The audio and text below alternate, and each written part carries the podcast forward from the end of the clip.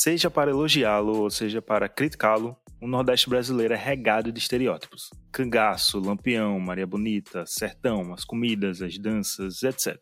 O cinema, é claro, ajuda bastante a disseminar todos esses estereótipos. Inclusive, já vimos em diversas obras os reforços que fazem trazendo esses personagens do sertão nordestino, sempre do sertão, para a cidade grande, que é sempre São Paulo ou Rio de Janeiro. E esse personagem é sempre um ingênuo, que é ludibriado e ganha o carisma do público com suas gírias, seu sotaque e por ser tabaréu demais. Em 18 de março estreou na Netflix o filme Cabras da Peste, onde Bruce Willis, é o nome do personagem, não o ator, um policial do interior do Ceará, viaja até São Paulo para resgatar Celestina, uma cabra considerada patrimônio da sua cidade. Será que o filme dirigido por Victor Brandt consegue sair desses estereótipos ou cai nos mesmos vacilos? Para discutir isso comigo nesse episódio de Eu Não Sou Cinéfilo, está aqui Bruno Trajano, do podcast Conversa Essa. Bem-vindo, amigo. Se apresenta aí para essa galera. Oi, eu sou Bruno Trajano. Conversa essa. Estou aqui para falar, rapaz. Que emoção, né? Estamos, estamos aí. Porque assim, eu, eu tenho um lugar de fala, aqueles, né? Eu tenho lugar de fala porque eu sou cearense, mas assim, tô muito animado porque, não porque é o filme, mas porque eu estou finalmente aqui no Não Sou Cinéfilo. Eu tenho uma denúncia a fazer que Bruno era para estar no primeiro episódio do Eu Não Sou Cinéfilo, mas os equipamentos boicotaram ele e ele está aqui no set, oitavo episódio. Eita, o negócio fluiu. Inclusive, vale mencionar que a gente ainda não conversou nada sobre esse filme. Eu fiz questão de evitar perguntar qualquer coisa, porque eu quero saber todas as suas opiniões. Mas antes de falar sobre o filme, eu quero convidar você que está nos ouvindo para seguir o Eu Não Sou Cinéfilo nas redes sociais, arroba tanto no Twitter como no Instagram, e no Twitter eu tenho uma thread lá que eu sempre faço uma review, um rápido comentário sobre cada filme que eu tô assistindo. Então, vai que você se interessa, segue lá. Divulga aí o podcast, ele tá nas principais plataformas de podcast. E aproveitando, a gente tá entrando nos, nas semanas finais aí de financiamento de Akin. Então vai lá dar um apoio, compartilha, apoia lá também. catarse.me barra Akin. E agora vamos falar sobre Cabras da Peste.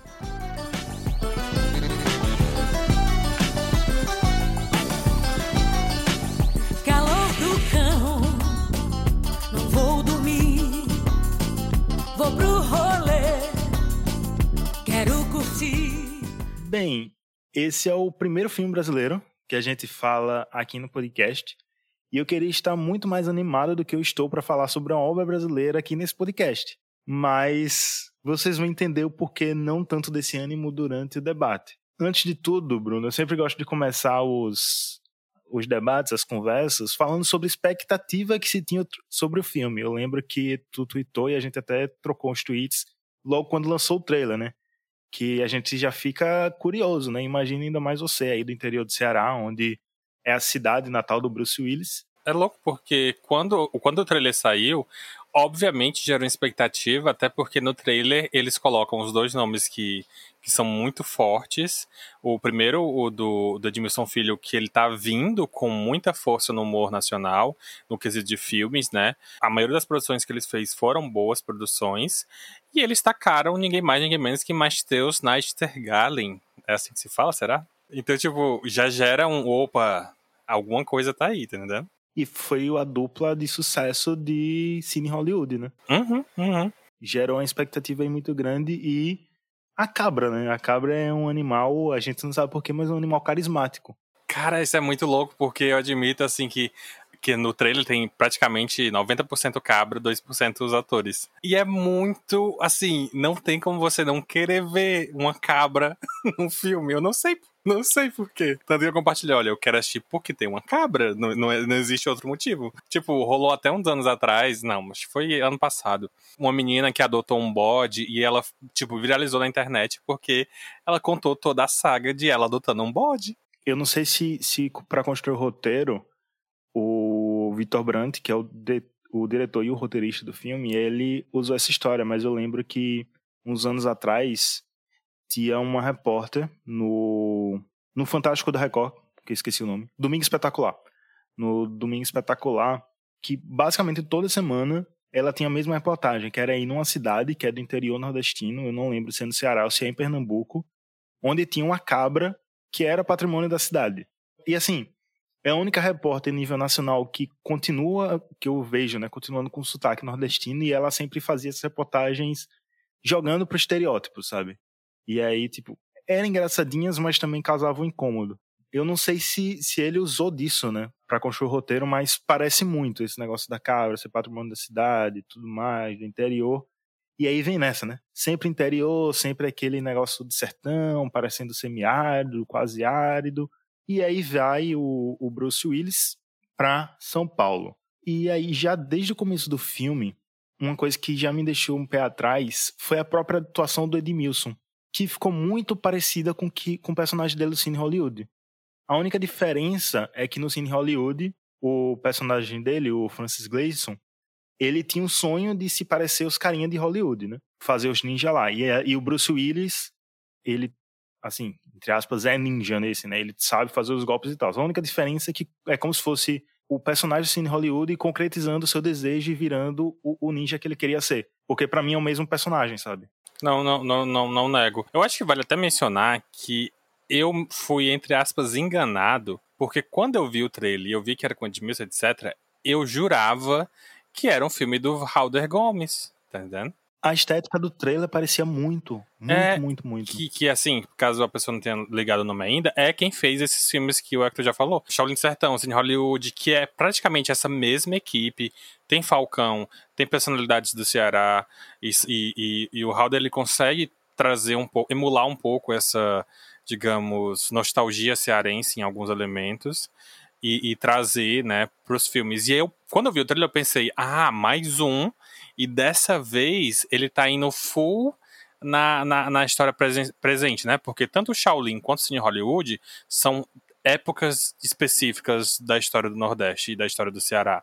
É, um que é aquele do Cine Hollywood, que é aquela questão do, quando começou os filmes, quando começaram é, é, é, teatros praticamente de aliás filmes praticamente aliás cinema praticamente como se fossem pequenos teatros né etc não amigo. É quando começa a TV né não? Ah é tem razão tô confundindo com outro. É, o outro é que é que é teatro ambulante. O, do cine, o, o Shaolin Sertão que é teatro ambulante. O Cine Hollywood é da TV, a chegada da TV. Então, tipo, são décadas específicas, né, de, da, da, história. E aí eu pensei, ah, agora ele tá no mundo, entre aspas, no mundo atual, vamos ver o que ele vai fazer.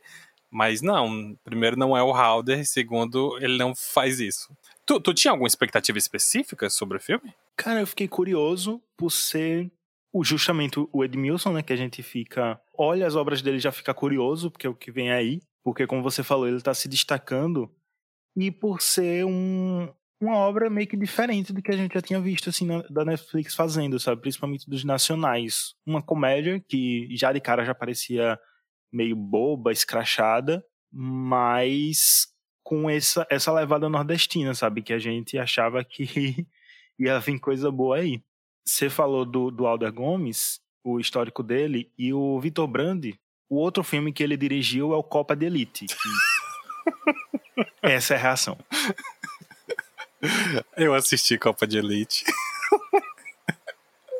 Mas eu assisti há muitos anos atrás. Eu assisti talvez um ou dois anos depois de que saiu.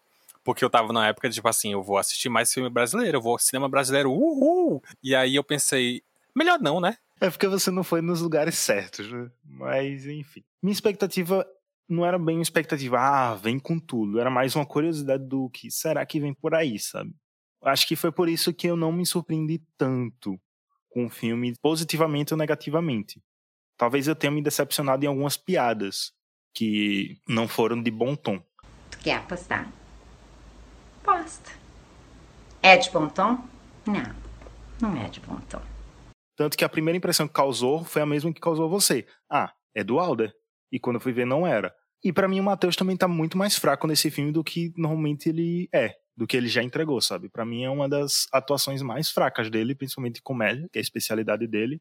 E eu atribuo isso muito pra direção, porque na real o elenco todo tá fraco. A outra personagem também, que é a principal coadjuvante, que é a Letícia Lima, a capitã lá daquela equipe, ela também, a atuação dela também não entrega tanto, e uma coisa que eu fiquei muito agoniado, o sotaque dela de carioca sendo capitã da chefe de polícia de São Paulo. Acho que toda a composição do personagem, que assim, é, é, uma coisa que eu comentei assim que terminou o filme, e aí eu já até jogar para ti, eu sinto que o filme em si, e aí eu vou usar um bordão, é esquizofrênico pra caramba, porque ele não sabe que tipo de humor ele tá fazendo. Ora ele tá fazendo humor do absurdo, ora ele tá fazendo humor de, de corpo, ora ele tá fazendo humor de piadinha, né?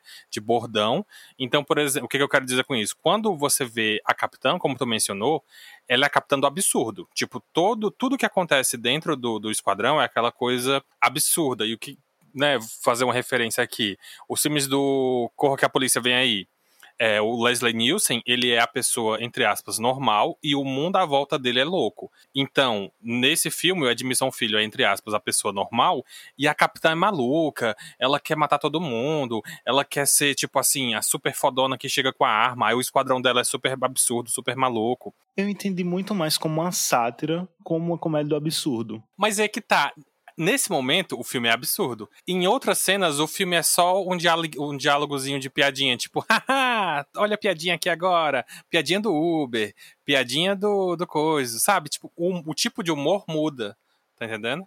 Não, é porque quando eu falo em sátira é por causa das falas que ele atribui pros personagens, pros policiais, que são falas que a gente sabe qual é o espectro social que vem aquilo, sabe? Por exemplo, o policial lá falando, ah, eu vou resolver isso, tá ok?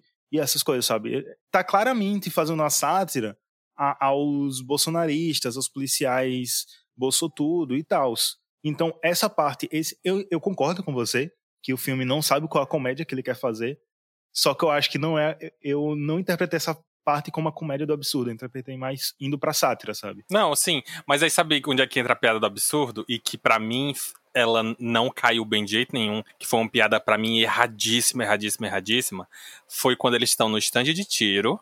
E aí a policial tá falando, ah, porque policial tem que matar, tal, não sei o que, que é justamente isso que tu falou. E aí ela pega, cutuca o outro, ei, cara, quantas pessoas tu já matou? Ó, oh, fulano de tal aqui já matou duas. Aí o cara se vira e fala, não, eu matei um senhor idoso e uma mulher grávida. Então foram três. E essa é a piada o silêncio de tudo.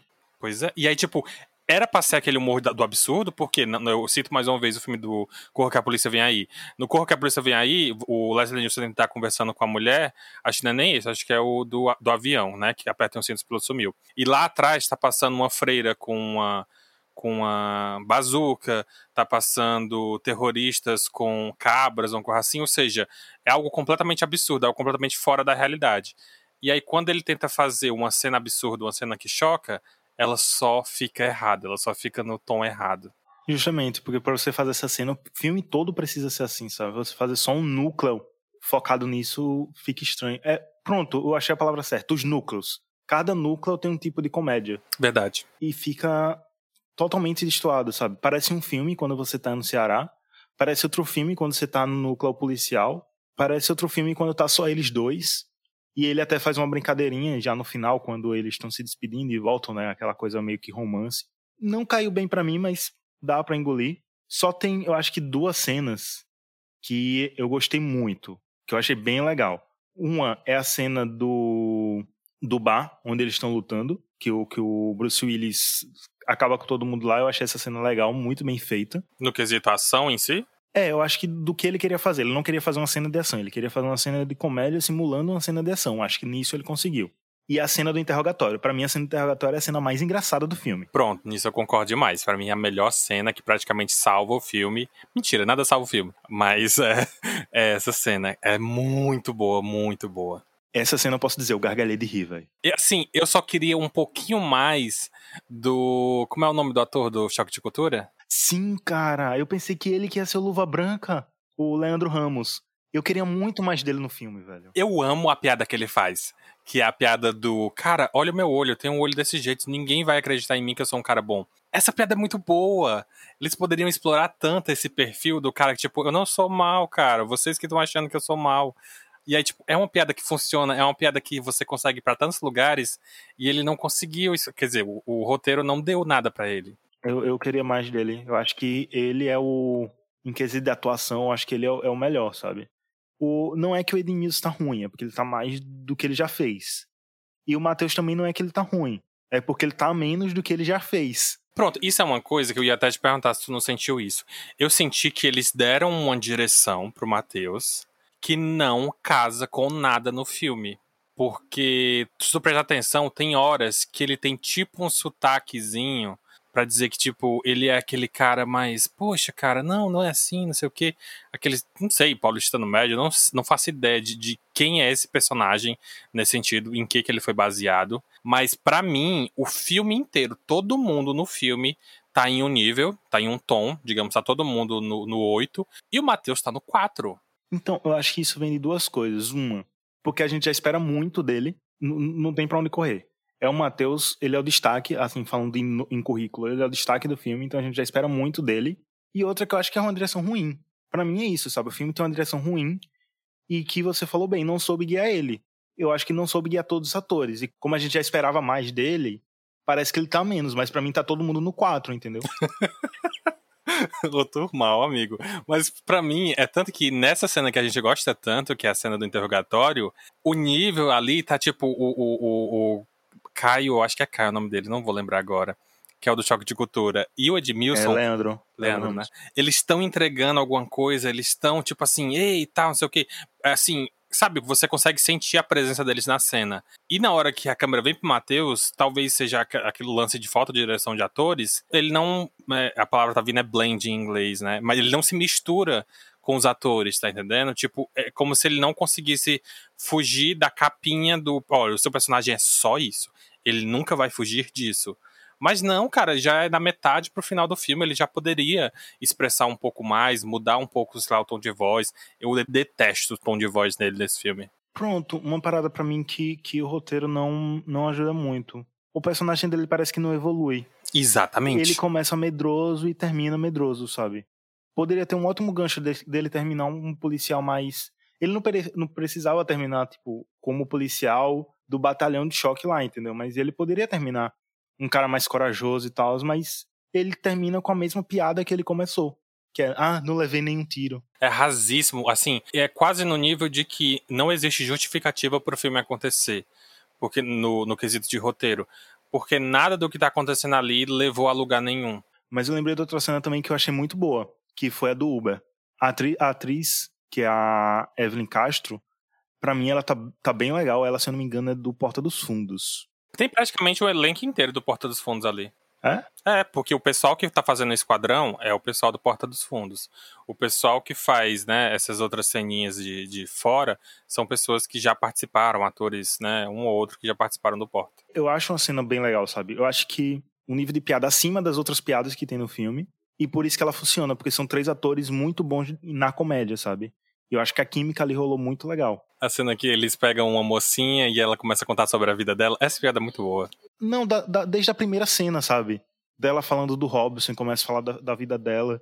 E o Matheus só, esse Uber vai sair muito caro e tal são as piadas bobinhas, mas que funcionaram naquele instante, sabe? É isso. É, e naquele momento, o nível de cada um, né? Que, por exemplo, entre aspas, o estereótipo do personagem, tipo, o Edmilson sendo expansivo, o, o Matheus sendo mais retraído, e ela chegando de surpresa e tentando, ei, essas personalidades funcionaram demais nessa cena. O filme, quando vai nas piadas pequenas, ele acerta. Quando ele tenta crescer demais, eu acho que é isso, sabe? Quando ele tenta crescer demais em uma piada muito grande, ele se perde.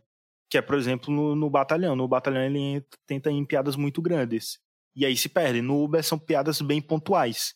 E aí eles acertam. Nossa, e quando falou do batalhão, eu já me lembro de outras cenas. A cena de que eles cospem na igreja, tipo, é meio previsível, é meio tipo, ok, haha, já esperava por isso. Mas você fica tipo, uh, não foi tão engraçado quanto eles acham que foi.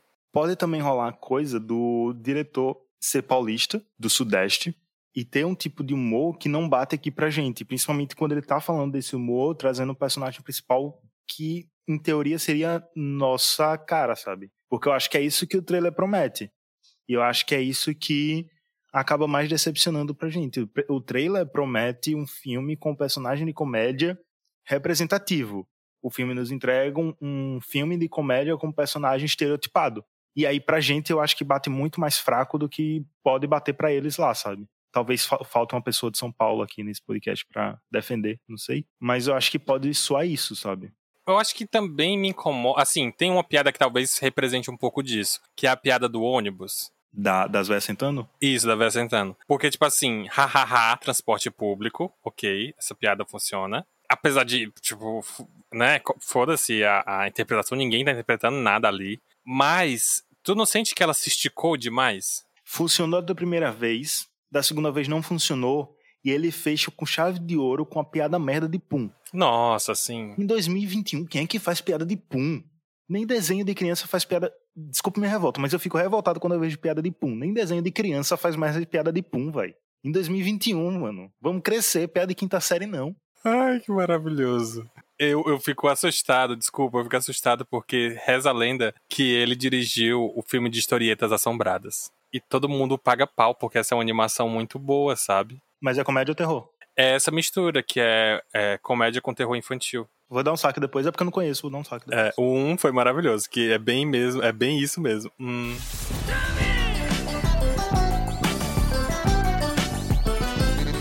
Tem outra cena, porque eu não tô conseguindo lembrar da cena agora em si. Mas foi uma cena que me incomodou também, que era uma piada. Ah, lembrei. Foram duas cenas, na verdade. Uma cena que eles estão passando no lugar apertado, acho que eles estão na sala. Ah, lembrei. É quando Edmilson vai ensinar o personagem do Matheus, que eu já esqueci o nome do personagem, o Trindade. Do Bruce Willis vai ensinar o Trindade a lutar e ele passa assim pelas costas do Trindade. E o Trindade faz, uh, eita aí, peraí, peraí. Ah, nossa, sim. Ah, meu Deus, bem tu lembrou disso. Essa, essa já me incomodou. Ficou muito piada de quinta série de novo. Eu acho que esse é o humor eita, paulistano. Porque é o humor do tipo, ui, eu sou hétero, não posso fazer isso. e aí chega na cena do jantar que é, tipo, forçar dois héteros que claramente se sentem incomodados nessa situação a dar um beijo gay e vamos lá, piada homofóbica, hahaha, vamos ir aqui.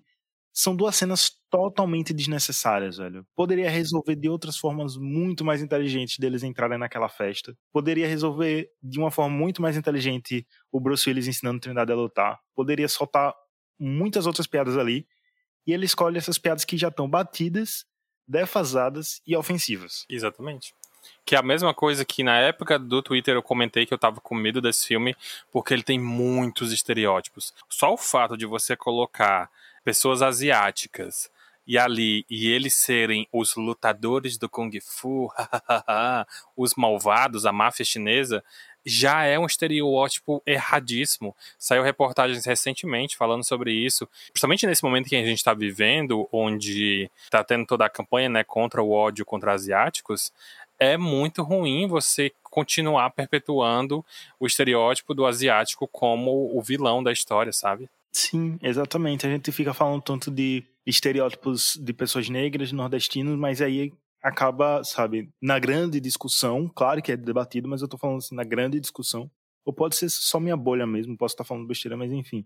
Existe também a discussão de estereótipos indígenas, que são muito retratados nos filmes brasileiros, e eu acho que o que mais sofre é justamente os amarelos, porque não é só nos filmes brasileiros, sabe? Esse filme, O Cabras da Peste, tá só retificando um estereótipo que é muito é, disseminado pelos filmes hollywoodianos, sabe? Então é isso, é você pegar o que tem pior deles e botar aqui, sabe? Exatamente. Tanto que esse filme, eu acho que eu comentei contigo, em certos níveis ele tenta imitar uma estética do, do Tira da Pesada, do Ed Murphy. Porque o Edmilson, tanto que, assim, é a parte que começa a ser idiota. Tipo, o Edmilson tá no, no, no, no Ceará, ele tá em Gua, Guaramobim, isso, Guaramobim, e ele tá usando aquele casaco, né? Que é o casaco, tipo uma jaqueta, né? uma jaqueta de, de, de manga comprida, correndo o sertão todo. Aí você fica tipo, cara, por que você tá usando essa roupa? Ninguém usa esse tipo de roupa. E aí é uma referência porque o Axel Foley do Tira da Pesada usa uma jaqueta nesse estilo. E aí, tipo, beleza, essa é a referência. Tranquilo. Mas eu não sei, é meio bobo às vezes, porque como o filme não tem esse tipo de humor tão bem feito, eu sinto que a homenagem, você poderia dizer assim, finge que você não homenageou ninguém, só para você não precisar pagar esse mico. E, cara, é uma homenagem que nem cabe, sabe? Porque, por exemplo, a parte que a cabra foge que ele vai correndo atrás dela. Ele tá de camiseta. Ele volta para pegar o casaco. Quem é daqui logo pensa, por que você tá pegando esse casaco nesse calor do cabrunco, velho? Ninguém aqui usa casaco, tá ligado? Casaco aqui enfeite de guarda-roupa, porque ninguém usa. E aí ele passa o filme todo. Quando ele vai para São Paulo, beleza. A referência poderia estar tá aí, ele chegando em São Paulo. Mas ele usando no, no, interior do Ceará, velho, não desce, não desce de jeito nenhum. E a cena, eu sinto, até que tu mencionou um pouco a questão do Vitor Brand e tudo, eu sinto que todo as cenas que se passaram, entre aspas, no núcleo cearense, eu sinto que elas são completamente diferentes do núcleo paulistano, digamos assim. Porque as piadas lá são mais tranquilas, né? As piadas são outros. Obviamente por causa do roteiro, obviamente. Mas assim, eu sinto que, que o estilo, a dinâmica é outra. E os personagens estão um pouco mais, digamos, no mesmo nível do, do, do Edmilson. Apesar de ainda ter estereótipos que eu não gosto nem um pouco, sabe? Porque essa, toda essa, essa dinâmica de dizer, ai, é, a cidade do interior, que é pacata, é idílica, nada acontece, nada precisa acontecer.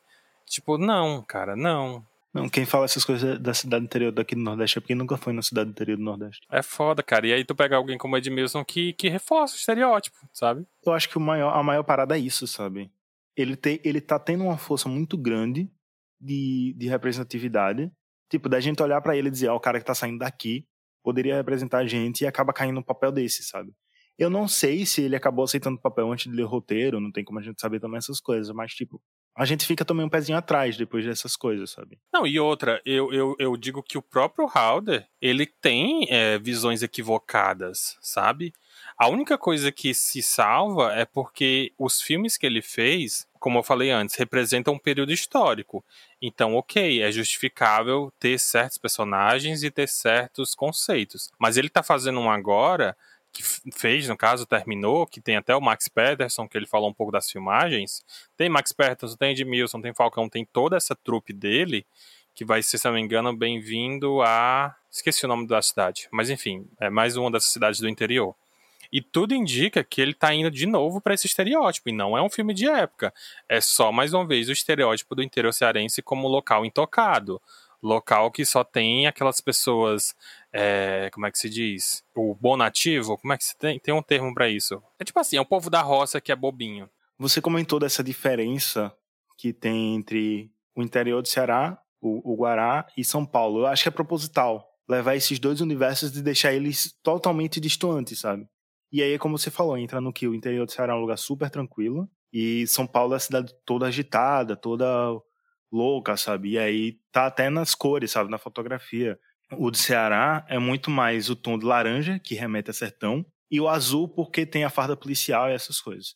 E quando vai para São Paulo é muito mais um tom acinzentado, um preto, um azul mais escuro. Que tanto que a única coisa que destoa é justamente o, os detalhes amarelos do casaco do, do Bruce Willis. Não acho, sabe? É uma coisa muito comum até para criar esses dois universos diferenciando eles não vejo como problema. O problema é ressaltar esses estereótipos. E aí eu deixo já uma pergunta aqui.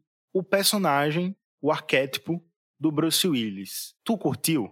Tirando a atuação, eu tô falando do personagem mesmo, tipo, como se ali fosse uma pessoa. O personagem em si. Você achou ele muito problemático ou tu curtiu o personagem? Eu acho que ele é menos problemático do que eu tinha medo que ele poderia ser. Porque, por exemplo, nas cenas que a gente citou, que são altamente problemáticas, que é a piada homofóbica, a piada é, da violência, a piada do policial, etc.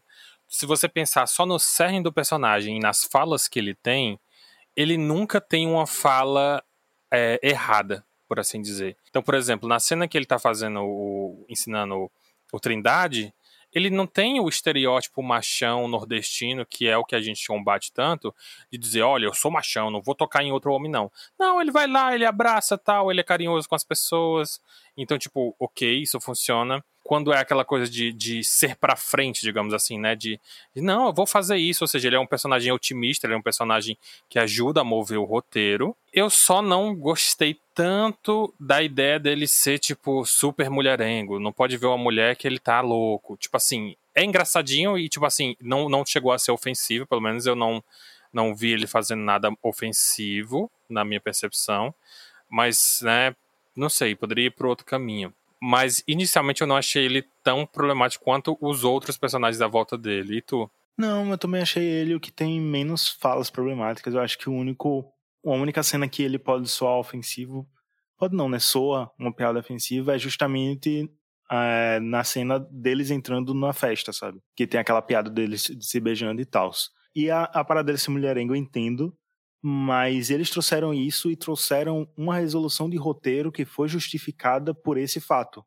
Que é no final, quando a equipe da, da Thunderbolt vai salvar eles e é porque ele faltou no show com a, com a chefe lá. Eu achei até, tipo, uma piadazinha previsível, mas boa, sabe? Que é tipo, ah, ela não, não, não deu atenção para ele, mas queria, sabe, tal. Mas eu ainda acho que seria mais legal pro personagem ele ter conseguido ficar com ela no final, mas tudo bem. É, tipo assim, encarna o, o Renato Aragão e deixa ele pegar a mulher, tá entendendo? Tipo assim, a mulher pegar ele, sei lá, sabe? O Renato Aragão que sempre pega todas as, as bonitas e que estrelam os filmes dele. E, sabe, não sei, assim, para mim esses são os grandes problemas do filme, porque, tipo, ele não resolve as coisas que ele se propõe a resolver. Eu sinto que os conflitos que o filme aborda não são resolvidos. Tanto que o maior exemplo disso é o próprio final, em como eles conseguem, entre aspas, derrotar o vilão do filme. Eu ia perguntar sobre isso agora. Eu fiquei tipo, cara, o que, é que vocês estão fazendo, gente? Foi a parada mais anticlímax que eu vi nesse ano, velho. Ai, assim, não sei se assim, o ouvinte não vai querer saber, vai querer assistir o filme, então acho que a gente pode até contar, né? Amigo, eu acho que se o ouvinte chegou até aqui, sem assistir o filme, ele já pegou um bando de spoiler. Então, só vai. Que acontece? Você te, cria toda a narrativa, assim, que na verdade foi uma narrativa interessante. E aí eu vou ter que falar que agora o Falcão não consegue mais atuar. Ele, ele, eu não sei se tu sentiu isso, tu não sentiu isso, se tu conhecia ele previamente, mas o personagem dele é horrível, horrível, horrível, horrível. Se, se, se tu prestar atenção, todas as vezes que ele tava dando fala, era como se ele estivesse lendo ali no ensaio. Ele tá mon, mono, monotônico. E eu não sou a melhor pessoa para falar isso, porque quando o Hector me chamou para atuar, eu também estava super monotônico. Mas é incômodo você ver alguém como o Falcão, que você sempre vê sendo dinâmico, sendo, sei lá, engraçado, e tá em uma cena que tem ele, Matheus Nastergalli e Edmilson Filho, e você só consegue pedir pra cena acabar logo. A cena da bomba, né? É, a cena da bomba. E, e, bate também aquela coisa, né? Pessoas envelhecem, cara. Mas eu acho que o grande problema é que, tipo assim, assim, obviamente faltou uma direção de atores, né? E ele poderia muito bem ser aquele vilão super estereotipado, em que ele não precisa falar tanto. Ele pode fazer, resolver coisas no olhar. Seria uma forma de você solucionar isso, tá entendendo? Só que eles jogaram isso pro sub-vilão, vamos dizer assim, para mais uma vez jogar o estereótipo do asiático, que luta e não fala. Então já tinha um personagem que não falava, não podia deixar dois vilões sem falar, entendeu? E, é muito, e, e, isso, a nossa amiga agora tu me lembrou muito bem, falando principalmente dessa cena final, o roteiro é tão mal construído nesses elementos de você criar quem é vilão de quem, que quando o, o Edmilson tem a cena de luta que tu gostou, né, que é a primeira cena de luta no, no Bastinês, é, ele pega e ele luta com esse personagem que é asiático, e ele meio que ganha, né? E aí rola um, um, um empate técnico porque eles fogem, enfim, acaba a luta. Quando a gente vem para essa cena final, tem o, o, a equipe do Asiático e tem o vilão principal, que é o Falcão, e você tem os dois personagens, o, Tri, o Trindade e o Edmilson. Aí o lance é: alguém tem que ir atrás do Trindade, olha, do Falcão, e alguém tem que ficar para lutar contra o cara asiático. E aí o que acontece? O Edmilson fica, pra, o personagem dele fica para lutar, e aí é mais uma vez o Edmilson mostrando só que ele sabe lutar karatê, essas coisas todas. Não, taekwondo que ele luta. Enfim. Ele falou um monte de coisa lá. É tudo. E o, o, Trindade corre atrás do Falcão. Mas dentro do roteiro não faria sentido, porque o personagem do Edmilson é traumatizado com o personagem do Falcão. Ele odeia o personagem do Falcão. Então não faria sentido ele ficar para lutar e mandar o Trindade atrás. Ele, enquanto a pessoa que veio do, do fim do mundo, por assim dizer, viajou não sei quantos dias e tá atrás justamente daquele cara, ele é que teria que ir atrás. Não sei se tu concorda com isso. Eu não tinha pensado nisso, mas concordo. Cabe logo, né, aquela coisa, ah, o outro tá mancando, vai lá e vou ficar aqui pra ser a cena de luta final, sabe? E aí acabei engolindo isso, já tava no final do filme, já tinha engolido tanta coisa que acabei engolindo isso também. Mas faz sentido. Mas outra coisa que você fala que o roteiro não se sustenta, e aí tá nessa cena também momentos antes, é quando o Edmilson tá falando o nome das principais famílias lá. Apresentar um, apresentar outro. Vamos lá. Primeiro problema jogou estereótipo de todas as nacionalidades ali que o cinema norte-americano joga. Tem o russo, tem o, o, mexicano, e aí quando chega no, no chinês, é esse personagem que não fala. Só que como ele é o chefe dessa família, se ele é capanga direto do Luva Branca, sabe? E aí eu fiquei muito com essa dúvida. Eu falei, ele é chefe ou ele é capanga? Não, não, não bateu, sabe? E aí é, é outro furo de roteiro, sabe? Não é que o roteiro se proponha a ser um roteiro exemplar, sem furos nenhum, a ser uma obra-prima. o roteiro se propõe, o filme se propõe a ser um filme divertidinho de entretenimento. O problema é que dentro desse filme divertidinho de entretenimento tem vários problemas. Como se ele tivesse preso eternamente entre os anos 90 e os 2000. Eu iria até antes, tem muito de, dos anos 80 ali, sabe? As próprias referências que ele traz é dos anos 80. O Bruce Willis é 90, mas o Chuck Norris é 80.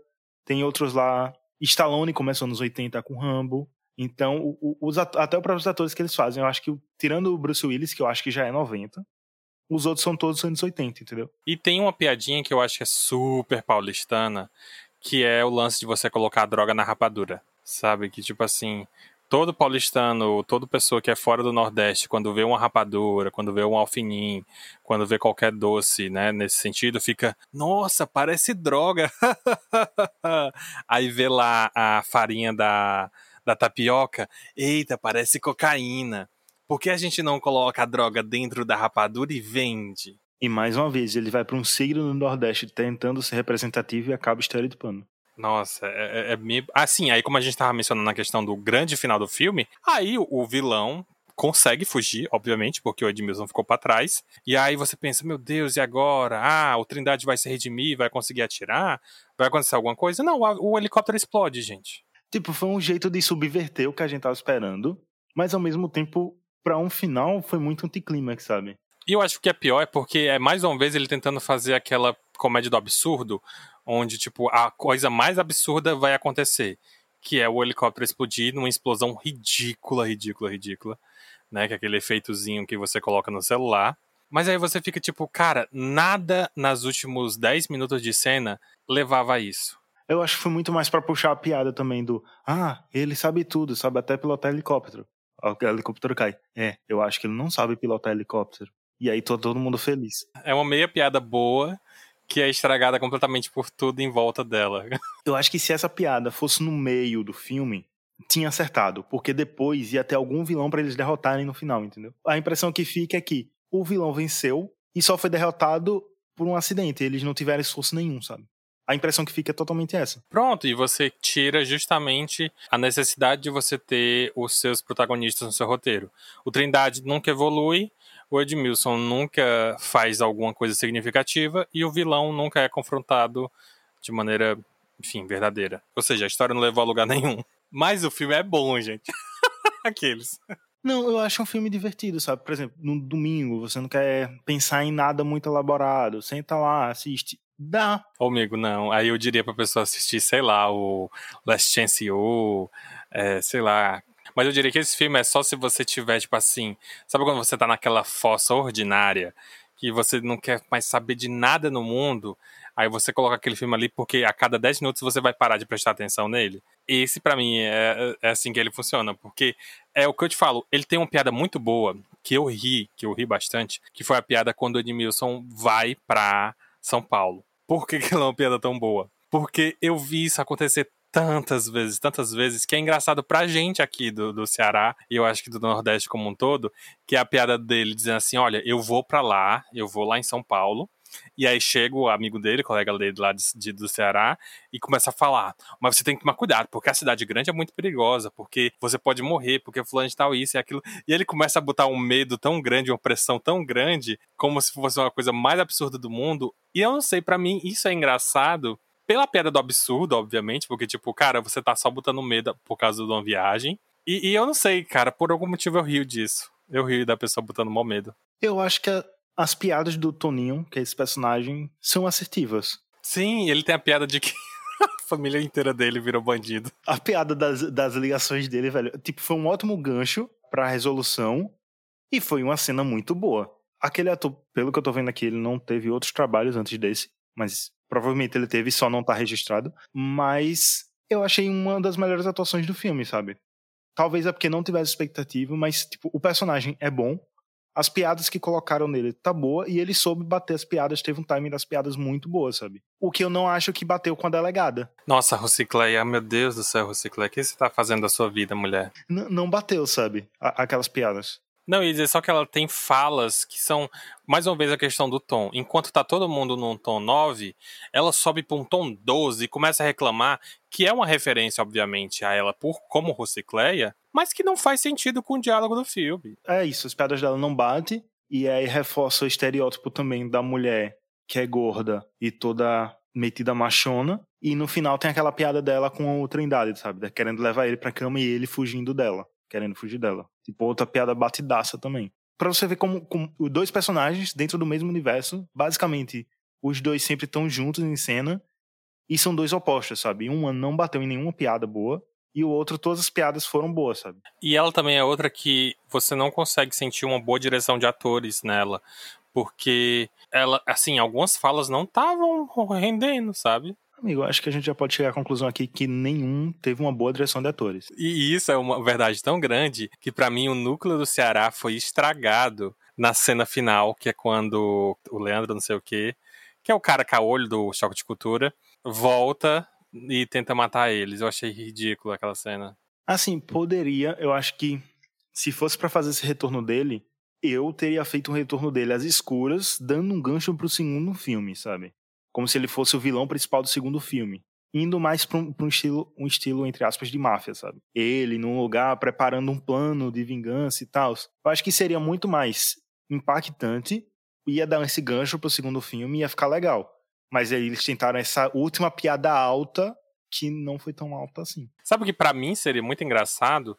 se ele no Ceará virasse, tipo assim, o cara que ele falou, que é tipo, ah, ninguém me contrata porque eu sou caolho, então, tipo, ninguém isso. E lá ele estaria, sei lá, vendendo um peixe, vendendo rapadura normal, doce, tipo assim, porque ninguém liga. Poderia ser uma, uma boa piada alta. Aí terminaria bem.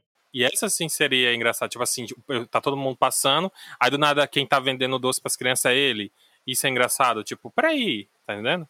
porque é justamente o tipo de humor que eles criaram pro personagem. Tipo, ah, eu só caí no crime porque eu sou feio. E, tipo assim, é, é o modo, como é que se diz? Do oposto, né? Uma coisa que vai contra a outra. para mim seria muito mais interessante. Tem alguma outra coisa que a gente não, não falou e você queria destacar aí, seja positivo, seja negativo? Aquela coisa que tá aí no fundo do seu coração e a gente acabou não falando? Pronto. Eu acho que foi algumas das coisas que mais me incomodaram foi aquela piada do, do 3, né? Eu matei 3. Cara, é uma piada assim, se você tá assistindo isso, se você vê essa piada ou qualquer piada parecida em qualquer local, tenha consciência que isso não é nem um pouco engraçado, isso não é nem um pouco interessante. Reclame, fale sobre, não é legal, sabe? E esses são alguns dos elementos que vão se repetindo e vão sendo feitos de maneira errada dentro do filme, porque é aquela coisa, as pessoas usam humor como desculpa para permitir que certos é, preconceitos e ações erradas continuem. Tipo, ah, é só uma piada. E hoje em dia tá rolando muito disso. Ah, o mundo virou politicamente correto, você não pode fazer isso, não pode fazer mais aquilo. Exatamente, você nunca pôde. E agora a gente está dizendo com todas as letras, não faça. Você nunca pode fazer isso, essa é a questão. E aí, como a gente falou, é piada homofóbica. Assim, cara, eles falam, eles fazem uma piada de anão. E eu acho isso tão errado. Cara, sim, verdade, teve essa piada, eu tinha esquecido completamente. Tipo, chega disso, não, cara, respeita as pessoas. Mais uma vez, a piada homofóbica, a piada com gordo e por aí vai. O estereótipo do cearense, o estereótipo do, do paulistano, sei lá, paulista, tanto faz. Não são interessantes, não são engraçadas. Essa semana mesmo eu conversei com, com uma pessoa que eu falei o seguinte: olha, eu entendi a piada que você fez, mas a verdade é, você tem que entender os contextos. Se você faz uma piada com uma pessoa do Nordeste, você sendo uma pessoa do Sul, do Sudeste, a relação de poder é você e as pessoas que estão ao seu redor se acham superiores a todo mundo que está no Nordeste. Logo, se você faz uma piada desmerecendo ou diminuindo uma pessoa do Nordeste, é um contexto completamente diferente. A sua piada pode ser inocente pra caramba, mas ela tá reforçando o estereótipo de que pessoas do Nordeste não são boas, não prestam, são falhas e por aí vai. Não é a mesma coisa que uma pessoa do Nordeste fazer uma piada com uma pessoa do Sul, por qualquer motivo que seja. Por quê? Porque a relação do poder na sociedade é outra, completamente diferente.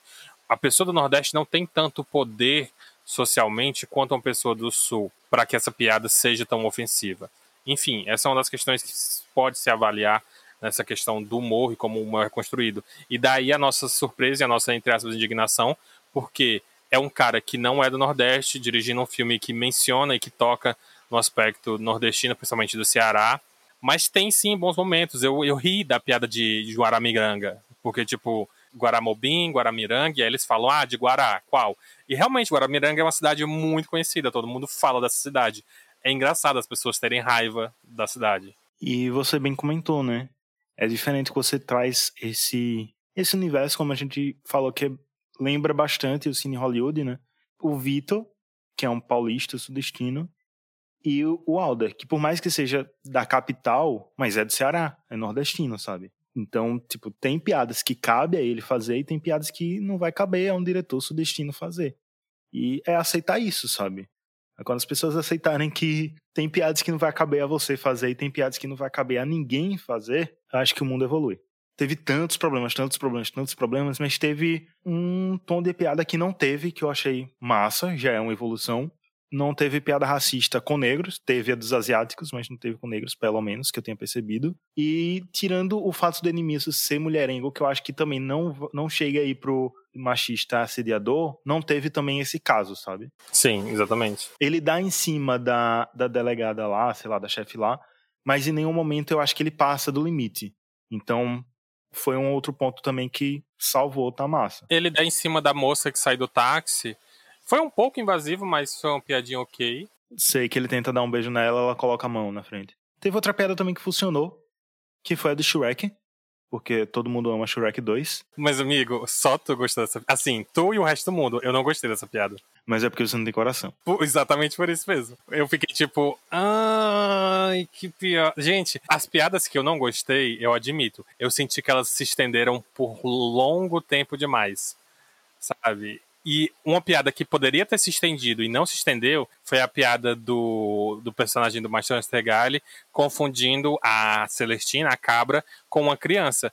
Eles poderiam ter esticado essa piada para muito mais dentro do filme e ela cabe em uma cena, se eu não me engano.